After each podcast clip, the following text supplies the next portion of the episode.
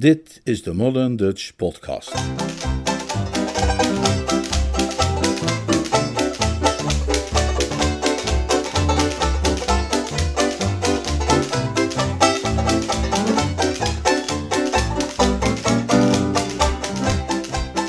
Een man van eer.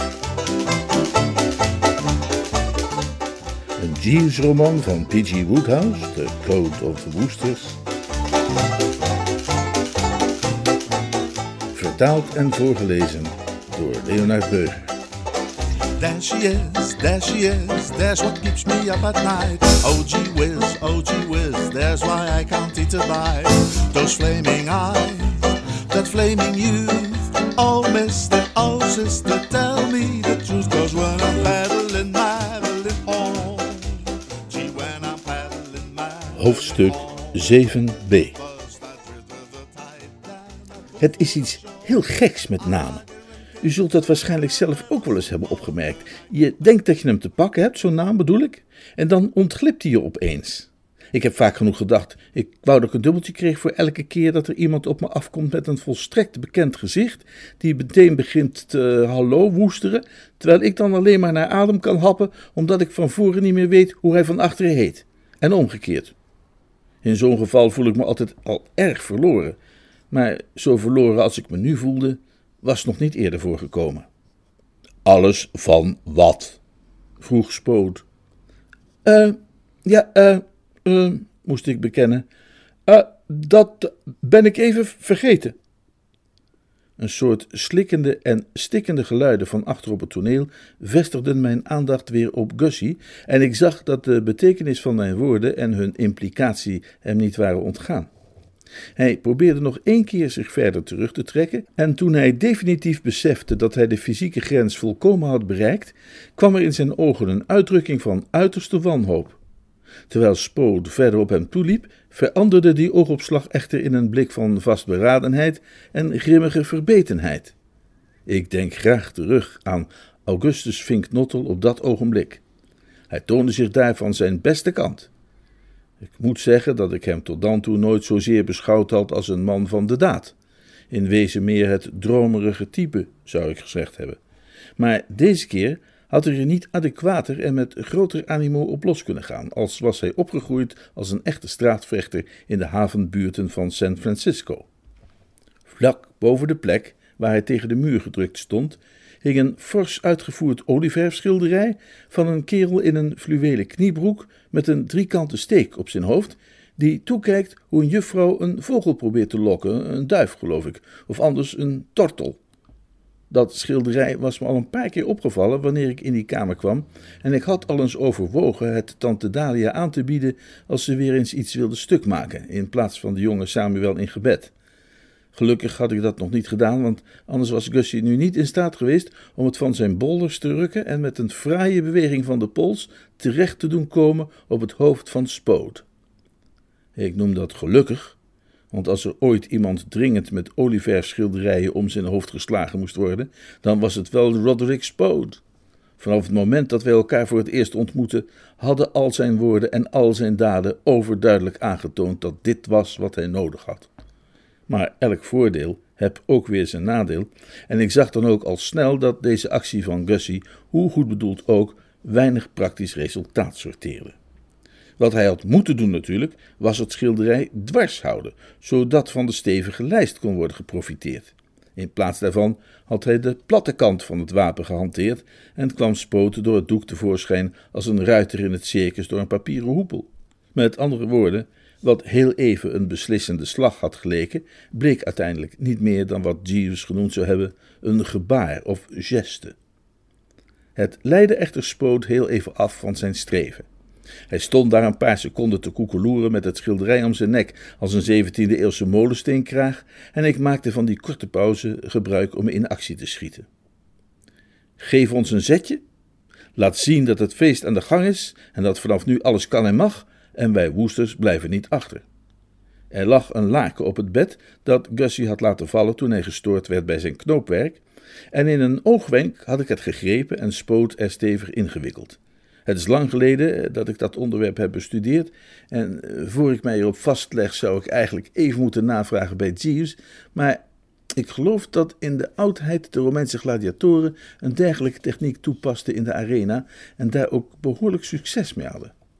Volgens mij is het lastig om, wanneer men eerst op het hoofd is geslagen met een schilderij van een meisje dat een duif probeert te lokken en vrijwel meteen daarna in een laken is gewikkeld, een heldere en rationele kijk op de dingen te behouden. Elke vriend van Spoot die het goede met hem voor had, zou hem in deze situatie geadviseerd hebben rustig te blijven en niet van zijn plaats te komen, alvorens zich uit die hele lappenwinkel te hebben bevrijd. Alleen op die manier zou op een speelveld zo rijkelijk bezaaid met stoelen en ander meubilair een fatale tuimeling vermeden hebben kunnen worden. Daar hield Spoot zich echter niet aan. Op het zoevende geluid van Gussie die er vandoor ging, reageerde hij met een onbeheerste sprong in onbepaalde richting, gevolgd door een onvermijdelijke doodsmak. Terwijl Gussie in een persoonlijke recordtijd de deur uitvloog, lag Spoot op de grond, ernstiger verstrikt dan ooit. Mijn eigen vrienden zouden op dit punt in de tijd ongetwijfeld een onmiddellijk vertrek hebben geadviseerd. In retrospectief zie ik ook wel in dat ik er onjuist aan deed tijd te verknoeien door eerst nog een harde klap te willen geven op de bult waarvan ik, afgaande op de commentaren die op die plaats weer klonken, aannam dat het Spoods hoofd was, met een porseleinen vaas die op de schoorsteenmantel had gestaan, niet ver van waar de jonge Samuel geknield was geweest. Dat was een strategische fout. De slag trof wel doel, en de vaas brak in tien stukken, wat prima was natuurlijk, want hoe meer eigendommen van een man als Sir Watkin Bassett konden worden vernield, hoe beter. Maar zelf verloor ik bij het toedienen van die dreun mijn evenwicht. En het volgende ogenblik had een hand die van onder het laken gestoken werd, mij bij mijn jasje gegrepen. Dat was uiteraard een serieuze ramp, en een man van minder karakter zou wellicht hebben gedacht dat ieder verder verzet zinloos was. Maar waar het om de woesters gaat, is het hele punt, zoals ik al eens vaker heb kunnen opmerken, dat zij geen mindere karakters hebben. Zij houden het hoofd koel. Zij denken snel en handelen snel. Napoleon was net zo. Ik zei daarnet al dat ik op het moment dat ik mij opmaakte Spo te vertellen dat ik zijn geheim kende, ik juist een sigaret had opgestoken. Deze sigaret, in zijn houder, rustte nog altijd tussen mijn lippen. Haastig greep ik die nu vast en drukte het gloeiende uiteinde tegen de hamvormige hand die mijn ontsnapping belemmerde. Het resultaat was uiterst bevredigend. Men zou hebben gedacht dat de loop der recente gebeurtenissen Roderick Spode aanleiding gegeven zouden hebben alles te verwachten en daarop voorbereid te zijn, maar deze simpele manoeuvre had hij allerminst voorzien. Met een felle kreet van pijn liet hij mijn jasje los en ik liet mij niet langer ophouden. Als Bertram Woester een beer op zijn pad vindt, duikt hij snel een zijstraatje in. Ik ging er vandoor in een bewonderenswaardig tempo en zou ongetwijfeld de drempel overgeschoten zijn in een tijd die nog een seconde of twee onder die van Gussie gebleven zou zijn, waar het niet dat een frontale botsing met een massieve gestalte die juist op weg was naar binnen zulks verhinderde. Ik weet nog dat ik dacht, terwijl onze ledematen zich verstrengelden, dat als het op Totley Towers niet het een was, het wel wat anders was. Ik veronderstel dat het de geur van eau de cologne was die nog rond haar slapen hing, die mij in staat stelde deze massieve gestalte te identificeren als mijn tante Dalia, hoewel zonder dat de rijke selectie van forse termen uit de jagerstaal die haar lippen ontviel mij ook wel op het juiste spoor had gezet. Wij stortten neer in een verwarde hoop en moeten enigszins de kamer zijn ingerold want het eerste dat ik bemerkte was dat wij in onzachte aanraking kwamen met de als een mummie gebakerde Roderick Spoot, die voor het laatst gesignaleerd was aan het andere uiteinde van de kamer. De verklaring moet wel haast zijn dat wij in noord-noordoostelijke richting waren gerold en hij in zuid-zuidwestelijke, waardoor we elkaar uiteindelijk ergens in het midden tegenkwamen. Terwijl het verstand, bij mij althans, langzaam weer zijn troon besteeg, zag ik dat Spoot tante Dalia's linkerbeen te pakken had, wat haar allerminst beviel. Ze had veel adem verloren door de inslag van een volwassen neef op het middenrif, maar ze had kennelijk nog voldoende over voor een protestactie en ging er dan ook vol tegenaan. Wat is dit voor een tent hier? vroeg ze verhit. Is dit een gekkenhuis soms? Is iedereen hier krankzinnig geworden? Eerst zie ik op de gang de spinkbottel voorbij galopperen als een wild paard. Vervolgens probeer jij dwars door me heen te lopen of ik een stofwolk ben. En nu begint weer die vent in die djellaba aan mijn kuiten te zitten. Iets wat me niet is overkomen sinds het bal van New York en eens die jagers in 1921. Iets van haar klachten moest zijn doorgedrongen tot spoot en had vermoedelijk zelfs enigszins zijn betere natuur gewekt, want hij liet haar been los. Ze stond op en begon haar jurk af te kloppen. Goed, zei ze al wat kalmer. Dan nu een verklaring, alsjeblieft. En eentje die steek houdt. Wat is dit allemaal? Wat heeft dit te betekenen? En wie is die figuur in die zwachtels? Ik stelde het gezelschap even aan elkaar voor. Uh, Spoot heeft u al ontmoet, toch, tante? De heer Roderick Spoot, uh, mevrouw Travers. Spoot had intussen het laken kunnen loswikkelen, maar het schilderij zat nog op zijn plaats. Tante Dalia keek er verbaasd naar. Waarom heeft u in hemelsnaam dat ding om uw nek? Vroeg ze. Op verdraagzame toon voegde ze zich aan toe. U kunt dat natuurlijk dragen als u wilt, maar ik vind niet dat het u staat. Spoot gaf geen antwoord. Hij ademde zwaar. Ik kon het hem niet kwalijk nemen. Eerlijk gezegd zou ik in zijn plaats waarschijnlijk hetzelfde gedaan hebben. Maar het was geen aangenaam geluid en ik wou dat hij ermee ophield. Ook staarde hij mij gespannen aan en dat had hij van mij ook mogen nalaten. Zijn gezicht gloeide en zijn ogen puilden uit en men kreeg de wonderlijke indruk dat zijn haar overeind stond als de stekels van een gemelijke egel, zoals ik het Jeeves eens had horen uitdrukken toen hij mij de reacties beschreef van Barmy Fungi Phipps, toen die een teleurstellende draver waar hij zwaar in had geïnvesteerd als zesde in de stoet zag binnenkomen bij de voorjaarsraces in Newmarket. Ik herinner me hoe ik ooit, tijdens een korte periode van oneenigheid met Jeeves, tijdelijk een bediende in zijn plaats had aangenomen via een uitzendbureau, die al in de eerste week dat hij bij me was, met zijn dronken kop het huis in brand stak en mij probeerde klein te snijden met een vleesmes. Hij wilde mijn bloed ruiken, zei hij. Een bizar idee trouwens. Tot op dit moment heb ik die episode altijd beschouwd als de meest angstaanjagende die ik had meegemaakt. Ik begreep dat die ervaring vanaf nu evenwel niet meer dan een tweede plaats op de ranglijst zou innemen.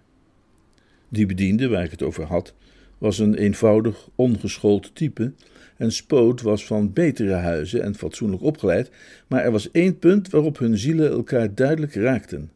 Ze zouden het waarschijnlijk oneens geweest zijn over elk ander onderwerp dat je ter sprake zou kunnen brengen, maar wat betreft de behoefte mijn bloed te willen ruiken, stonden ze geheel op één lijn. Het enige verschil was dat mijn voormalige werknemer het daartoe benodigde slachtwerk had willen uitvoeren met een vleesmes, terwijl Spoot kennelijk van plan was die klus te klaren met zijn blote handen. Ik moet u vragen ons even alleen te laten, mevrouw, zei hij. Maar ik kom juist net hierheen, zei tante Dalia. Ik ga deze man een aframmeling geven waar hij niet meer van bijkomt. Dat was de volstrekt verkeerde toon om aan te slaan tegen mijn bejaarde bloedverwant. Zij heeft een hoogontwikkeld familiegevoel en is, zoals ik al eerder heb gezegd, bijzonder gesteld op Bertram. Haar voorhoofd betrok. Een neef van mij raakt niemand aan. Ik breek hem alle botten in zijn lijf. Daar komt absoluut niets van in. Het idee zeg. Hier, jij domme uil. Ze verhief haar stem bij die laatste woorden aanzienlijk, en de oorzaak daarvan was dat Spoot op dat moment een plotselinge beweging maakte in mijn richting. Gezien de wijze waarop zijn ogen glansden en zijn snorharen trilden, om maar niet te spreken over het knarsen van zijn tanden en het sinistere graaien van zijn vingers, was het vanzelfsprekend geweest als die beweging mij weg had doen fladderen als een prima ballerina. En was het iets eerder gebeurd, dan zou ik dat ook stellig gedaan hebben. Maar nu fladderde ik niet. Ik bleef staan waar ik stond, kalm en beheerst. Ik kan me niet herinneren of ik mijn armen ook over elkaar geslagen hield, maar ik weet in elk geval wel dat er een geamuseerd lachje om mijn lippen speelde. Het korte, eenlettergrepige woordje uil had namelijk tot stand gebracht waarin een kwartier ijverig nadenken had gefaald, namelijk het ontsluiten van de schatten van het geheugen. Ik vond het woord dat Jeeves mij had gegeven terug in een flits. Het ene moment was het geheugen volkomen blanco, het volgende vervuld van schatten als Alibaba's grot. Dat gaat vaak zo. Eén ogenblikje, Spoot, zei ik kalm. Eén enkele seconde. Voordat je in je arrogantie misschien te ver gaat, vind je het wellicht interessant om te horen dat ik alles weet over Eulalia. Het was verbijsterend. Ik voelde me als een van die kerels die op knoppen drukken om ondergrondse ladingen tot ontploffing te brengen. Als ik door mijn onvoorwaardelijke vertrouwen op Jeeves niet al uitgegaan was van een gegarandeerd succes, zou ik stom verbaasd geweest zijn over het effect dat deze mededeling had.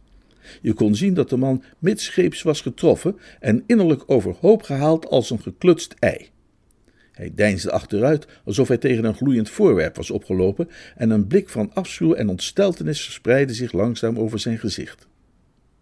De hele situatie deed mij onvermijdelijk terugdenken aan iets wat mij was overkomen toen ik in Oxford studeerde en het harte nog jong was. Het was tijdens de roeiwedstrijden in mei en ik wandelde langs de oever met een meisje waarvan ik de naam nu even kwijt ben, toen er opeens geblaf klonk. Een grote sterke hond aankwam draven, vol vuur en aanvalslust en met duidelijk gewelddadige bedoelingen. Ik beval juist mijn ziel in Gods handen met het gevoel dat er ieder moment voor 130 piek eerste klas flanel uit mijn nieuwe broek gebeten zou kunnen worden, toen dat meisje, en niet eerder dan dat ze het wit van zijn ogen zag, met buitengewone tegenwoordigheid van geest een bontgekleurde Japanse parasol plotseling opendeed, vlak voor de bek van het beest. Waarop hij een driedubbele salto achterover sloeg en zich uit het openbare leven terugtrok. Een driedubbele salto deed hij niet, maar voor het overige was Roderick Spoots reactie vrijwel identiek aan die van de verblufte hond. Eerst bleef hij enkele momenten staan met opengevallen mond. Vervolgens zei hij: Oh? Daarna krulden zijn lippen zich in wat ik aannam dat zijn idee was van een verzoenende glimlach. Toen slikte hij moeizaam een keer of zes, misschien zelfs wel zeven, alsof hij een venijnig visgaatje had ingeslikt, en tenslotte begon hij te spreken.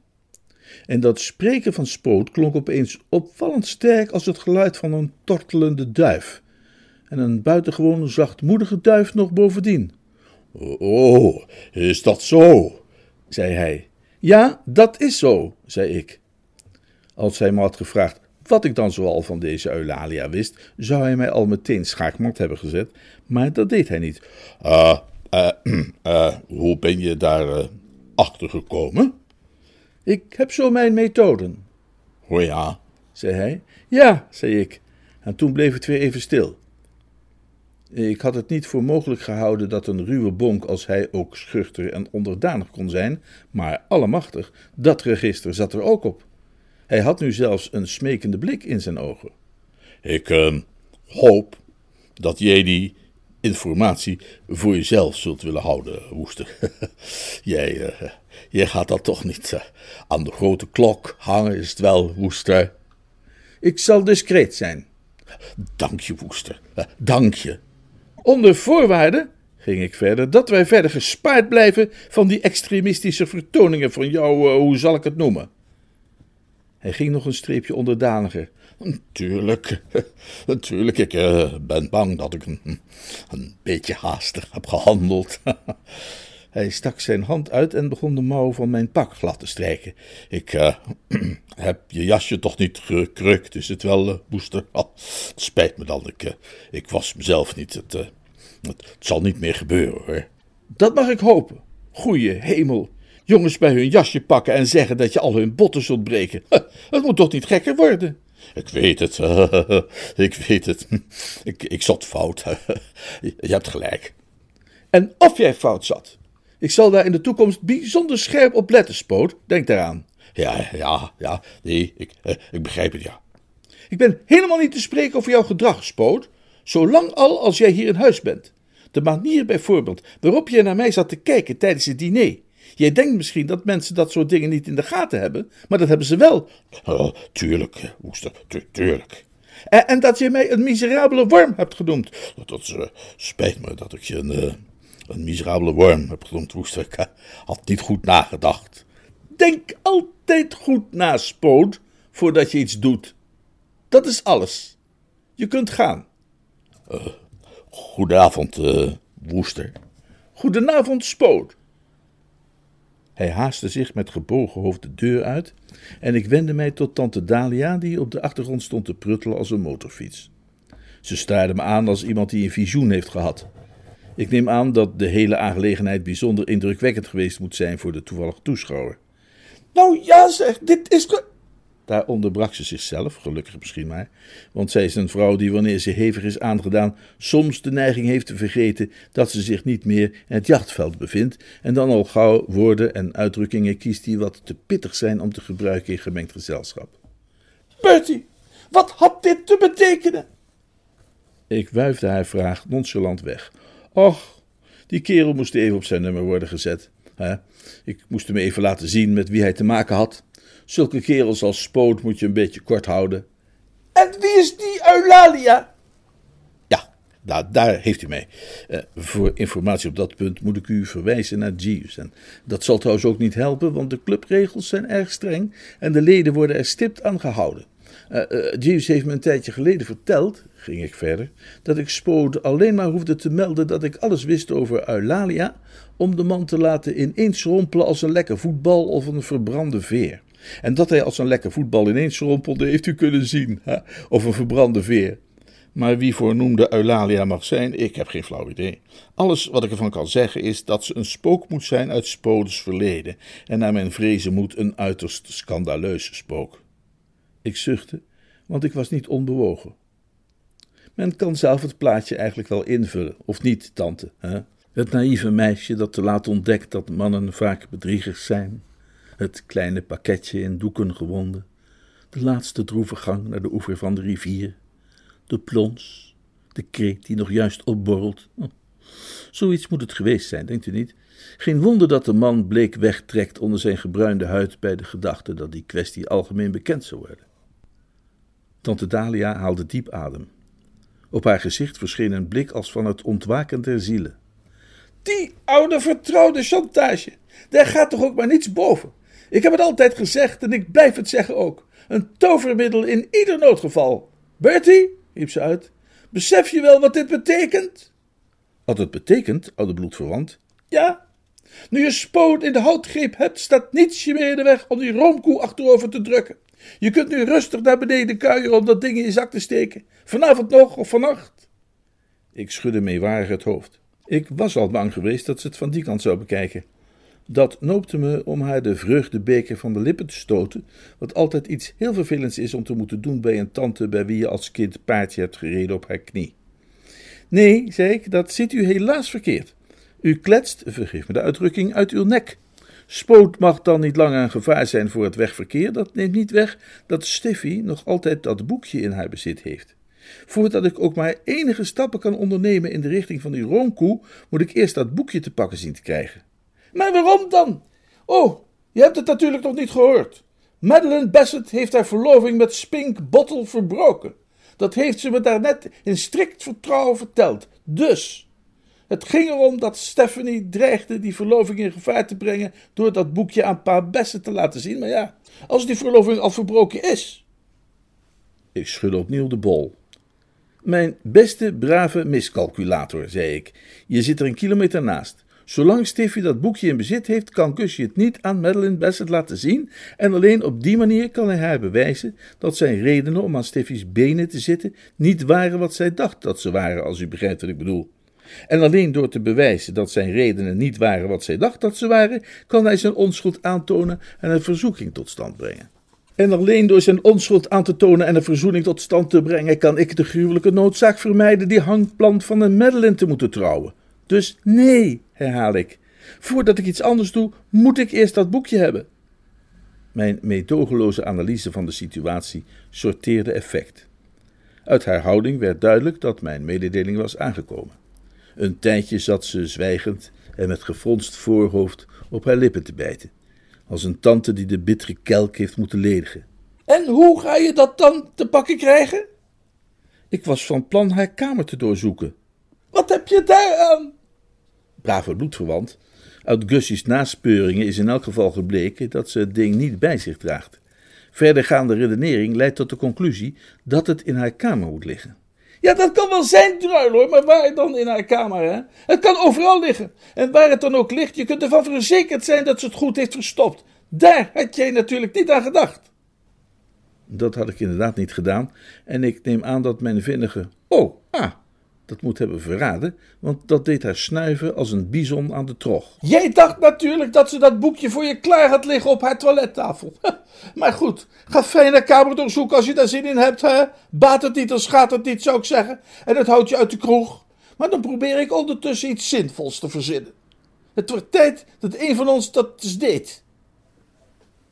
Ze liep de kamer uit en in het voorbijgaan bleef ze even bij de schoorsteen staan, nam er een porseleinen paardje af, wierp het op de grond en stampte het fijn met beide voeten. Ikzelf bleef enigszins ontsteld achter. Ik had gedacht alles goed op een rijtje te hebben en was een beetje van mijn stuk nu dat niet zo bleek te zijn. Ik ging zitten en begon mijn hersenen te pijnigen. Hoe langer ik ze pijnigde, hoe meer ik ervan overtuigd raakte dat mijn brave voorouder gelijk had. Als ik in mijn eigen kamer rondkeek, zag ik meteen al honderd plekjes waar ik een klein voorwerp als een bruin lederen notitieboekje vol venijnige recensies van Pa Bassett's manier om soep te eten met gemak zou kunnen verbergen. Dezelfde omstandigheden heersten vermoedelijk in Stiffy's onderkomen.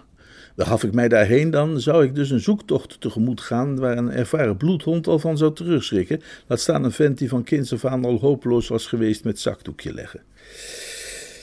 Om de hersenen even tot rust te laten komen, alvorens dit nieuwe probleem te attackeren, nam ik mijn kippenvelboek maar weer ter hand. En donders, ik had nog geen halve bladzijde gelezen of ik uitte een kreet. Ik was op een veelbetekenende passage gestuit. Jeeves, zei ik toen de man even daarna binnenkwam, ik ben op een veelbetekenende passage gestuit. Nee.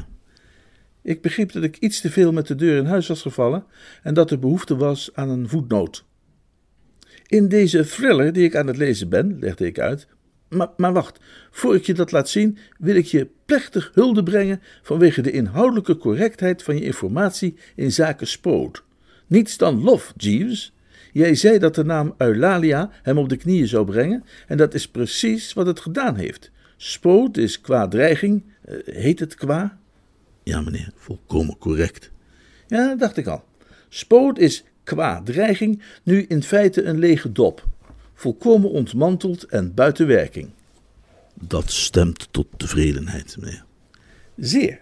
Maar er wacht ons nog steeds een verraderlijke hindernis, zolang Stiffy dat notitieboekje in haar bezit heeft. Dat boekje, Jeeves, moet worden gelokaliseerd en teruggepikt voordat we nieuwe stappen kunnen doen in wat voor richting dan ook.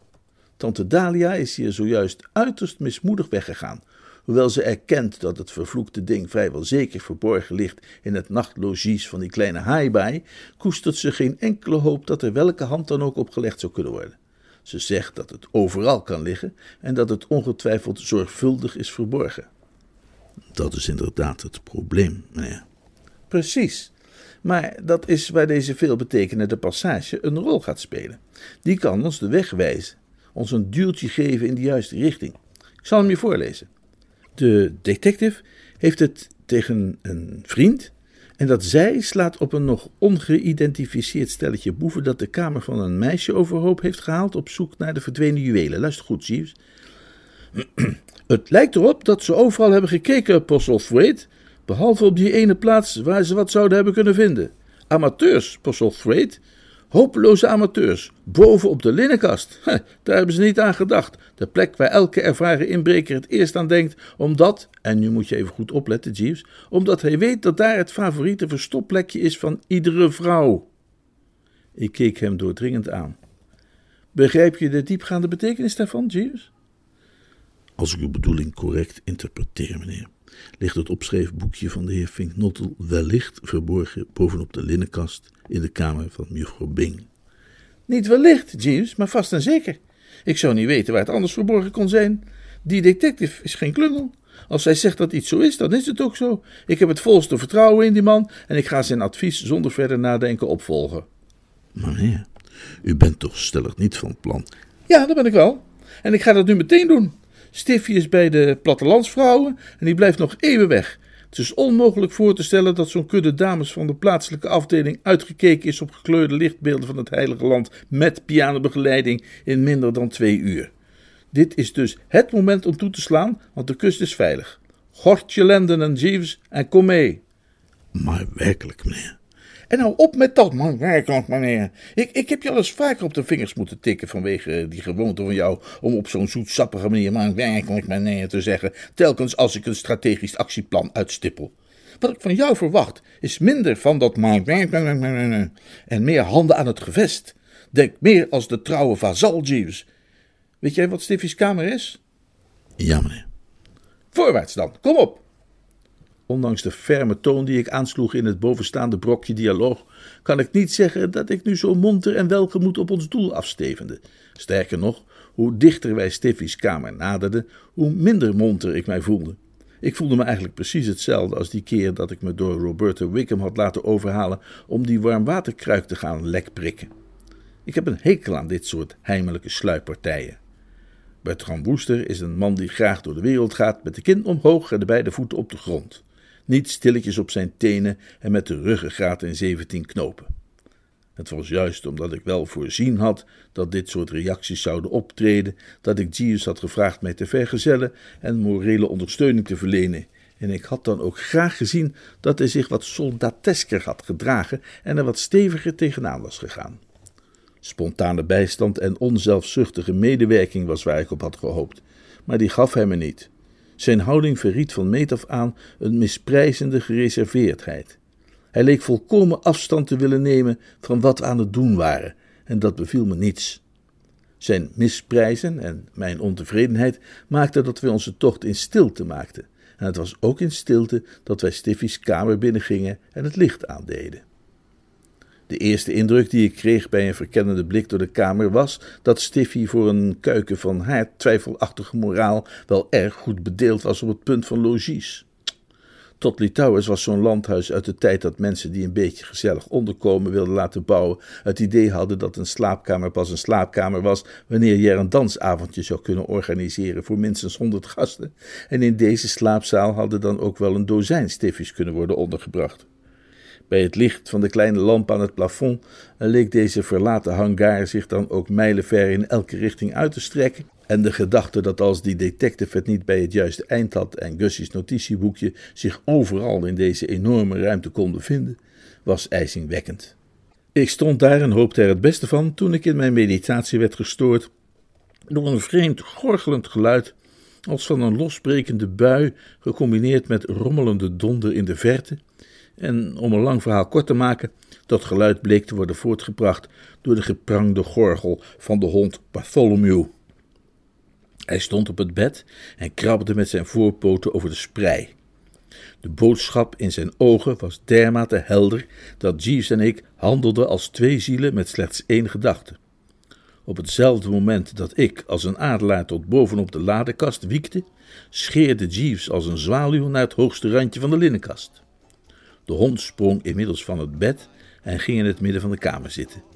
Hij ademde heftig door de neus met een eigenaardig fluitend geluid en keek ons van onder zijn zware wenkbrauwen aan als een Schotse ouderling bij een broederlijke vermaning der zondaars vanaf de preekstoel. En al dus was vooralsnog de status quo.